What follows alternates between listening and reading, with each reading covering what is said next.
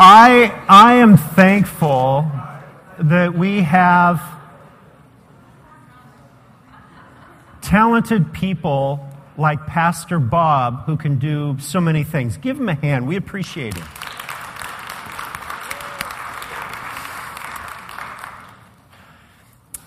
Well, today I wanted to talk to you about the joy of reaching out and inviting the people you love to the light, a relationship with Jesus.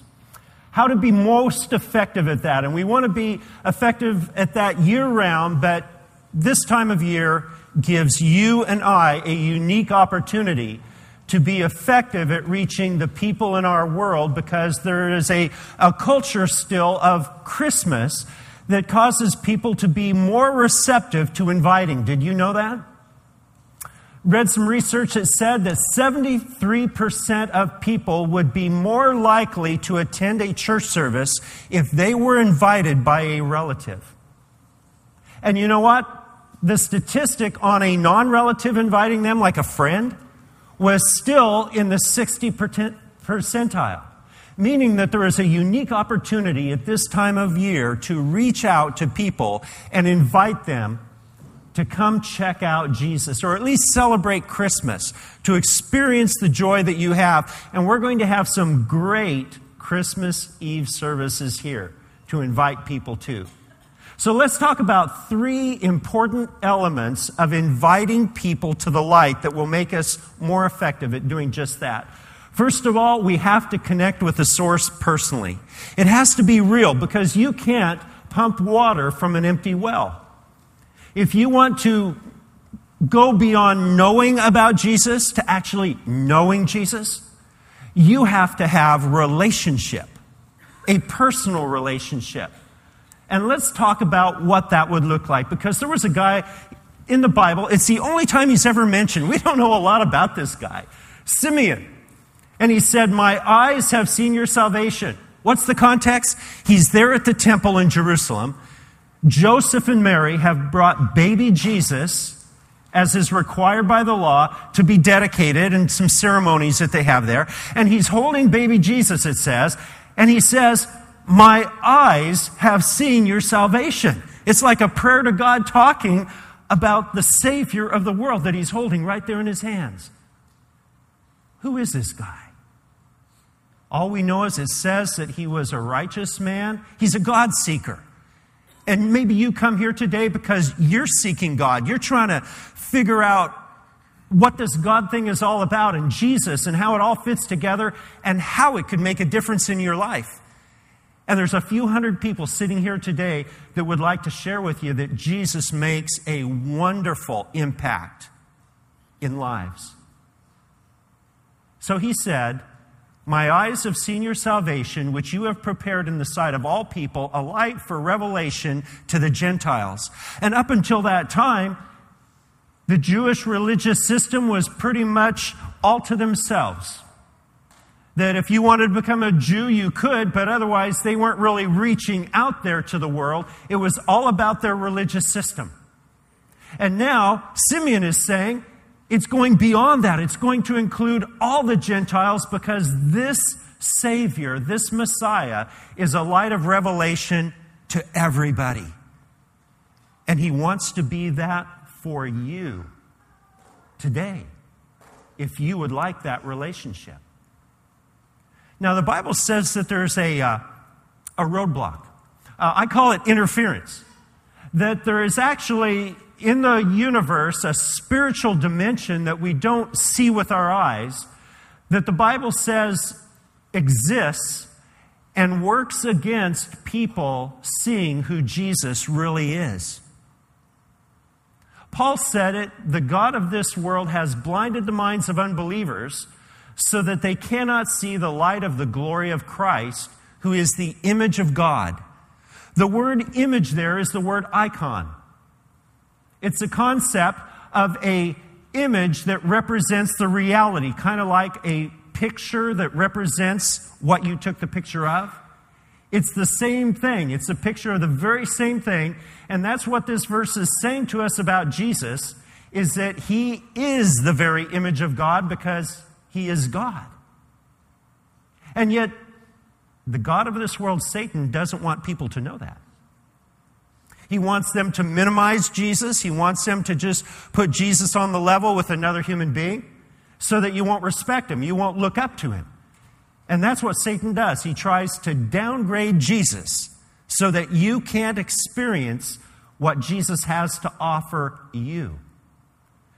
Now, that rest of that verse says, For God who said, let, let light shine out of darkness, made his light shine in our hearts to give us the light of the knowledge of the glory of Christ, God in the face of Christ. And so, when you see who Jesus really is, you will recognize the glory of God. Every attribute of God is in Jesus because Jesus is God who reflects every attribute of who He is. And He wants to have a personal relationship with every one of us. And He wants to show His strength and His power and His guidance for our lives. Simeon, the guy we just talked about, he reminds me of kind of like when I was going down the E Street here a while back. Remember back a long time ago when E Street used to have two lanes going each way? You remember that? I was going down E Street one day, and I, uh, well, you know how your peripheral vision sees things and you're just kind of looking. And I was doing that because I was seeing a lot of motion next to me in the car next to me. And I did a quick glance because I, you know how it is. Sometimes it could be really weird people making gestures at you, you know? And so it kept happening. So finally, I just looked, and there was a gateway person waving wildly at me. And I waved back. And you know, that reminds me of Simeon and a lot of us who are going through life. We're on a road, we're headed someplace, and there's like this parallel universe we're aware of, but we're just not quite willing to look over there and see that God's trying to get our attention. Has God been trying to get your attention? Has something happened in your life recently that made you start thinking about spirituality, about God, about Jesus? I read regularly sources that say that people are thinking about these things. And it could be that God is just trying to get your attention. And yet, the God of this world is trying to keep you from experiencing the great joy and benefit of having this personal relationship, this direct relationship. This is what Jesus offers us in a nutshell. When Jesus spoke again to the people, he said, I am the light of the world. Now, notice he didn't say, I'm the light of Jerusalem. He didn't say, I'm the light of the Middle East. He said, I am the light of the world. What a bodacious kind of statement. Claiming that he was the revelation to the whole world. And every one of us face that decision whether we're going to believe him or not. He wants to bring that light and revelation and insight to your life. And here's how it happens it says, Whoever follows Jesus will never walk in darkness, but will have the light of life. And that's talking about eternal life. But don't think that eternal life is just the other side of death. Eternal life starts the moment you choose to follow Jesus. And that word for follow is the simple idea of trusting Him and obeying Him and letting Him lead you in your lifestyle. And so, this is the light of the world that Jesus is offering every one of us in a personal relationship with Him. Man in the Bible by the name of Zacchaeus climbed up in a tree down south and slightly west of Jerusalem down in a place where he couldn't see Jesus because there were so many people crowding around to talk to him, see him, listen to him. And so Zacchaeus was in a tree, and Jesus spotted this Zacchaeus guy, and he said to him, Come down immediately. I must stay at your house today. So, what Zacchaeus do? He came down at once and welcomed him gladly. And there's where you see it happening. God was waving at him. And Zacchaeus decided, I'm going to look and I'm going to respond. And the change of his heart, the change of his attitude, produced something beautiful because look what happened.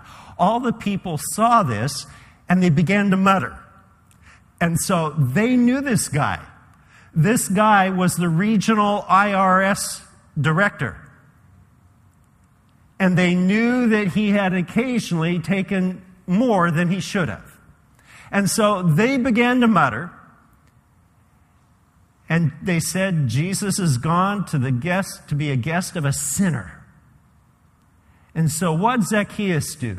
It says Zacchaeus stood up and said to the Lord, Look, Lord, here and now I give half of my possessions to the poor, and if I've cheated anybody out of anything you think it could be, I will pay him back four times the amount.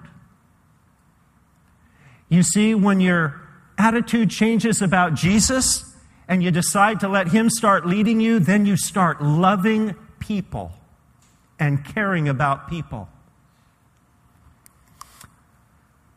Jesus said to him, Today salvation has come to this house. Because this man too is a son of Abraham. For the Son of Man came to seek and to save what was lost. And he has come to seek and to save you because you are important. And you are important to him personally. The only question that remains is how important do you want to make him to you? And do you want him to be the light that guides your life from this day forward? It was one year ago that uh, Larry went home to be with Jesus. It was one year and two months ago that Larry wasn't a Christian and he wouldn't have gone home to be with Jesus. But one afternoon, I remember that I picked up the phone and Larry was talking to me from the hospital and he said, Pastor Ken, would you come visit me at the hospital? And I said, Sure. And it was really interesting what he said to me next. It, it confused me a little bit. He asked me if I would bring Bud with me. Bud? And he gave the last name. I said, Oh, okay, Bud. Yeah, he goes to our church. You want me to bring Bud? He said, Would you please? And I said, Sure, I'll call him. And so the next evening, Bud and I drove into the hospital and we sat down with Larry. And I said to Larry, What's going on? And Larry told me what was going on. It sounded pretty serious. And I said, Well, Larry, you know, we've had quite a few conversations over the year, buddy. And I tell you, we had a lot of conversations. The previous conversation, he was out paving the road in front of my house on my day off, so I went out there and I entered into a conversation with Larry. And for the ninth time in 13 years, yes, for the ninth time in 13 years, Larry started talking to me about Jesus. You see, I never had to bring up Jesus with Larry. Larry was always bringing up questions about Jesus with me. Because you see, there are a tremendous number of people in your and my world that have questions about who is Jesus? And how does this Christianity thing really work? And Larry, nine times over 13 years, approached me and asked me about Jesus. And what I didn't realize until that night in that hospital room, when Larry bowed his head to accept Jesus as his Savior, that the reason why he wanted Bud there is because he had been talking to Bud about Jesus too. And he wanted him to be there when he made his decision. There are people in your world over a period of decades who will ask you questions and they will get to the point of being ready to want Jesus to be their Savior. It's a beautiful thing. Are you willing to hang in there with them? To love those people? To invite them into a direct relationship? So that they can say with you, Give thanks to the Father who has qualified you. Notice, you don't qualify yourself to get into heaven. He's the one who qualifies you. In other words, He makes you adequate. He's your sufficiency. And that's why you're giving thanks to God because He has qualified you to share in the inheritance of the saints in the kingdom of light, for He has rescued us from the kingdom of darkness and has brought us into the kingdom of the Son He loves, in whom we have redemption, the forgiveness of sins. And that is a wonderful feeling, isn't it? And so, if we want to be effective at inviting people, we have to have a direct connection with the source and then, secondly, we have to communicate an authentic testimony. There's a lady that I call uh, Sister Prayer. She doesn't like me mentioning her name, so I just have to call her Sister Prayer. But I tell you, she has an authentic testimony when it comes to prayer. I met someone here at this church one day that said, Oh, yeah, I know her. She led me to Christ. I said, How? How did that happen? I always love to hear these stories. And she said to me, She said, This gal prayed for me. She's my neighbor. Yeah. She said, We were out in the yard, same time, her yard, my yard, and we talked over the fence one day, and she told me that she would pray for me. I said, That'd be great. And I gave her a prayer request, and she just said, Now, would it be okay if I followed up and asked you how things were going later just to make sure that the prayer was working? And she said, Sure. And so she kept checking up on her and saying, What can I be praying for you now? And she prayed her through that problem.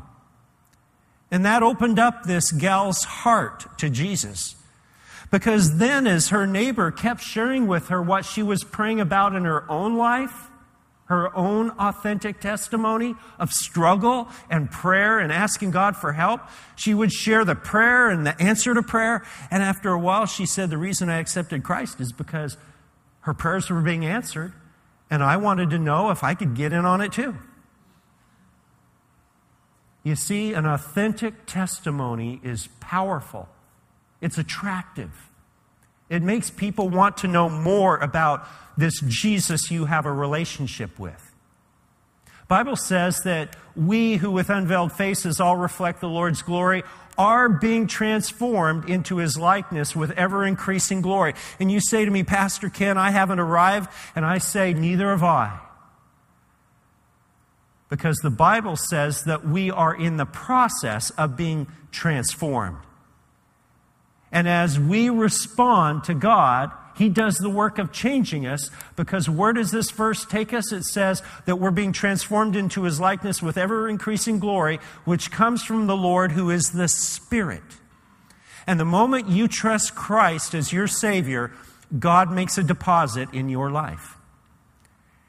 He puts the Holy Spirit in you to love you, to guide you, to help you start to have aha moments where you start to figure out what the Bible means. That's why the Holy Spirit was given. He helps us to walk with God and to figure it out. You see, God didn't leave you powerless. He could have saved you from your sin and then said, figure it out, work hard. He didn't say, you make it happen. He said, I'll put my spirit in you and my spirit will help you to experience me, to make it happen. The real authentic change and testimony comes with the Holy Spirit doing the work. In the Bible, there was this man who was demon possessed. I don't know many demon possessed people, do you? I suppose they're around, you know. They get in trouble. They get involved with spirits, and then they get demon possessed. And this man who had been demon possessed begged to go with Jesus. What I have to fill you in on is the storyline. Is that this man got demon possessed, ended up going out into the country, living out there, living out there naked, living out there doing all kinds of stuff he shouldn't have. He had great strength, and it said that, uh, you know, he got violent out there too. And so this guy had some problems. And Jesus recognized what the source of his problem was. He was connected to the wrong kind of spirit. He was connected to a demonic spirit that caused oppression and all kinds of these other negative symptoms, these unhealthy things.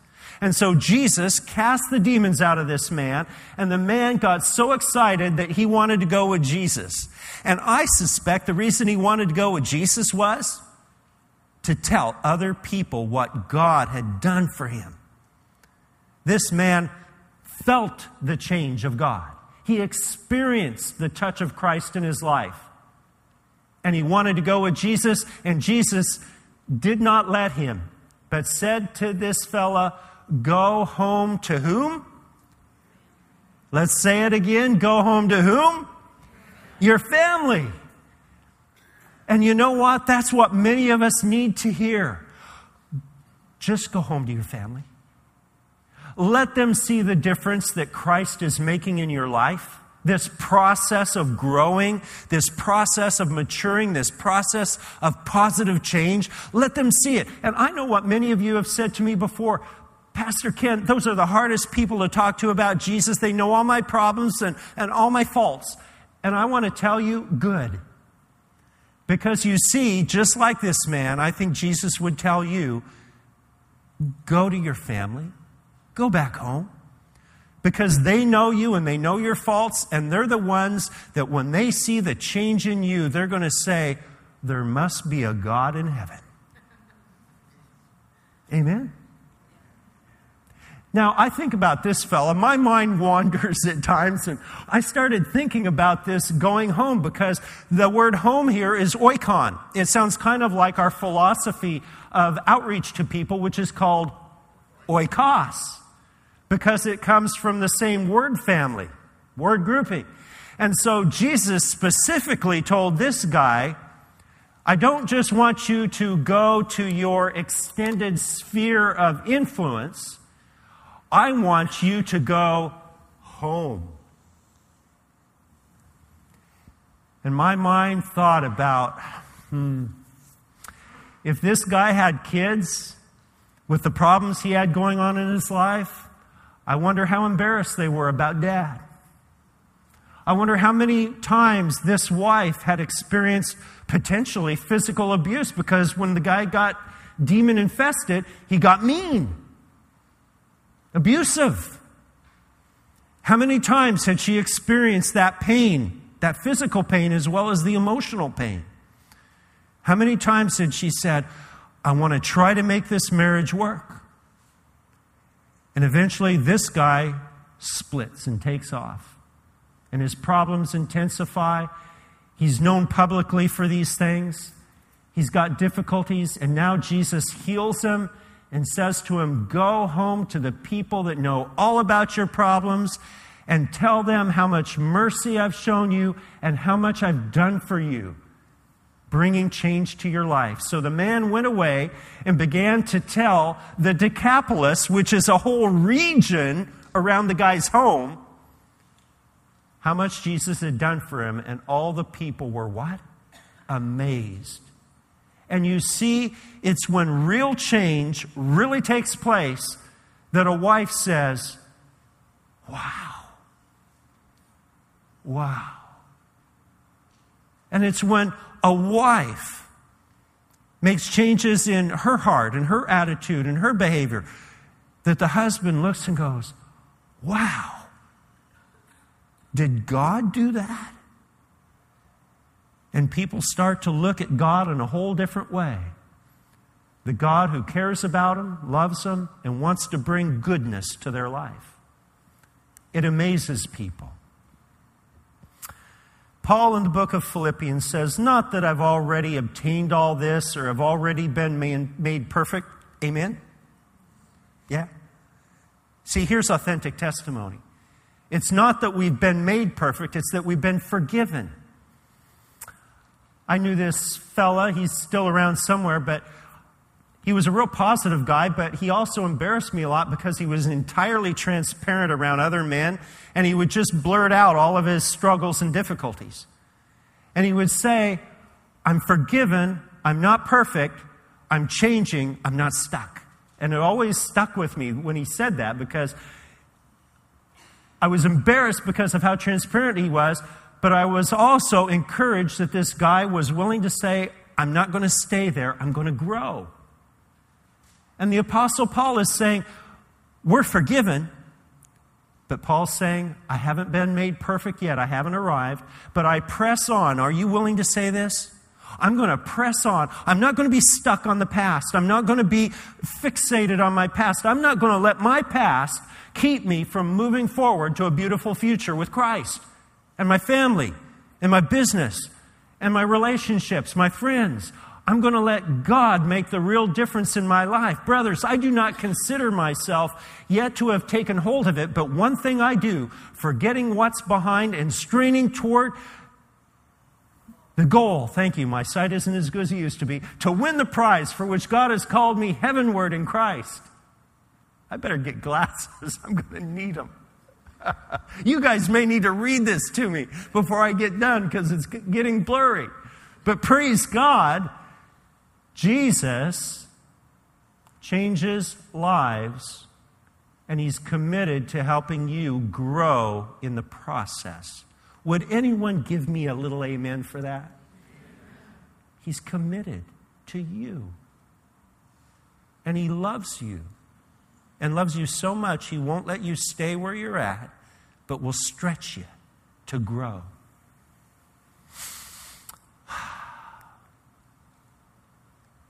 There was a woman. She went to a well. Jesus was at the well.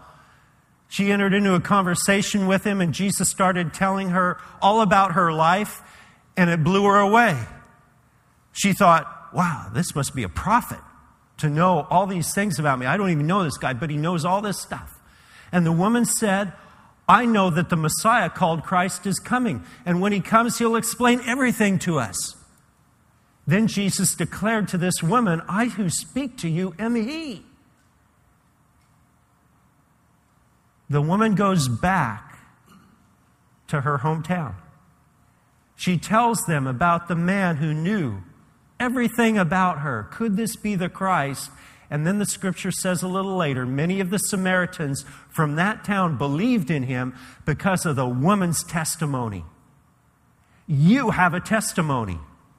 This woman had a testimony. Everyone who believes in Jesus has a testimony.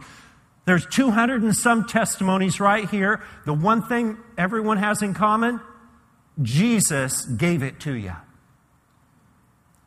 But they're very diverse testimonies how we all came to Jesus. And because of that, you have a unique testimony to share. Some are a little bit more dramatic than others.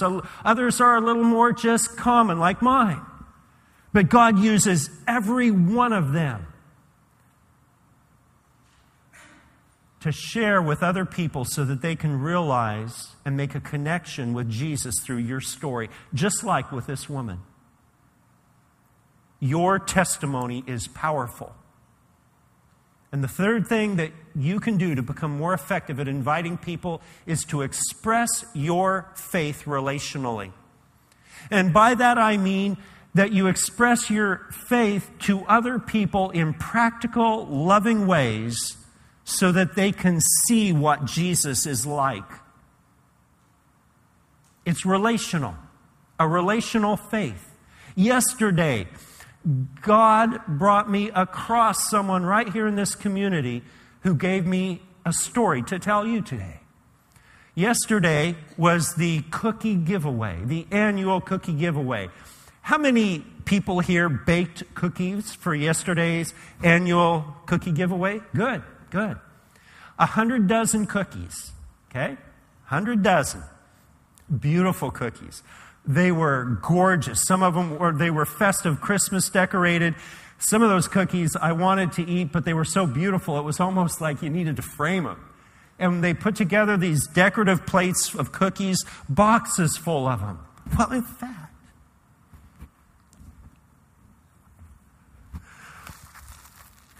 here's one of them.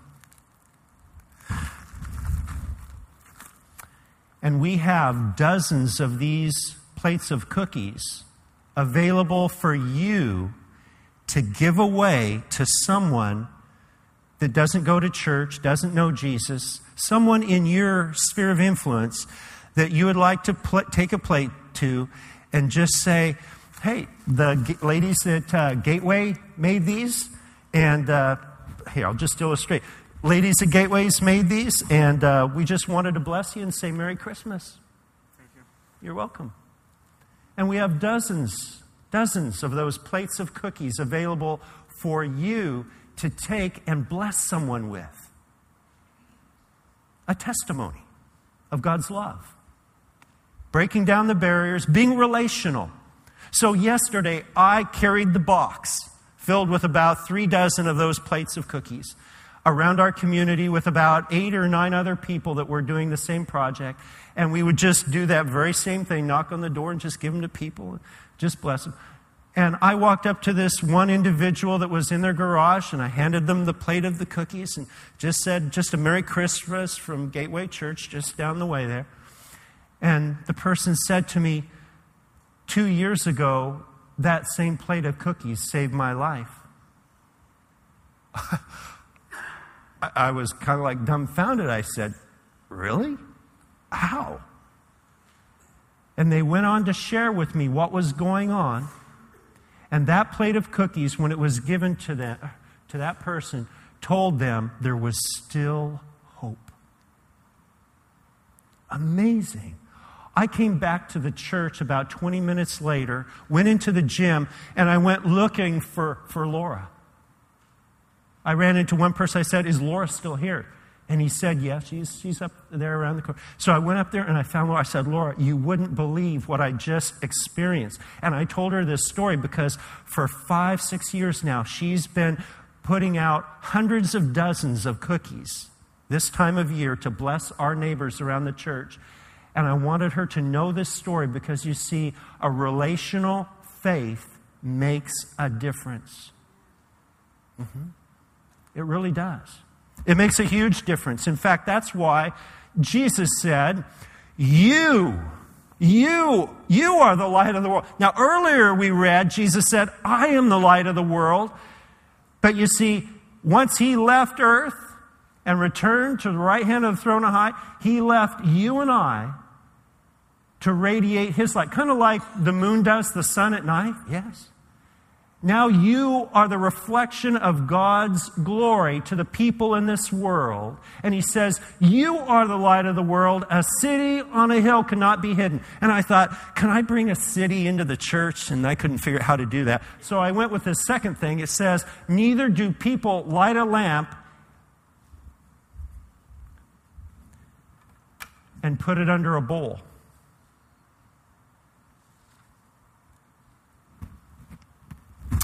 I don't know what the deal is, but sometimes I think that we just get uptight about reaching out, loving people, and inviting them.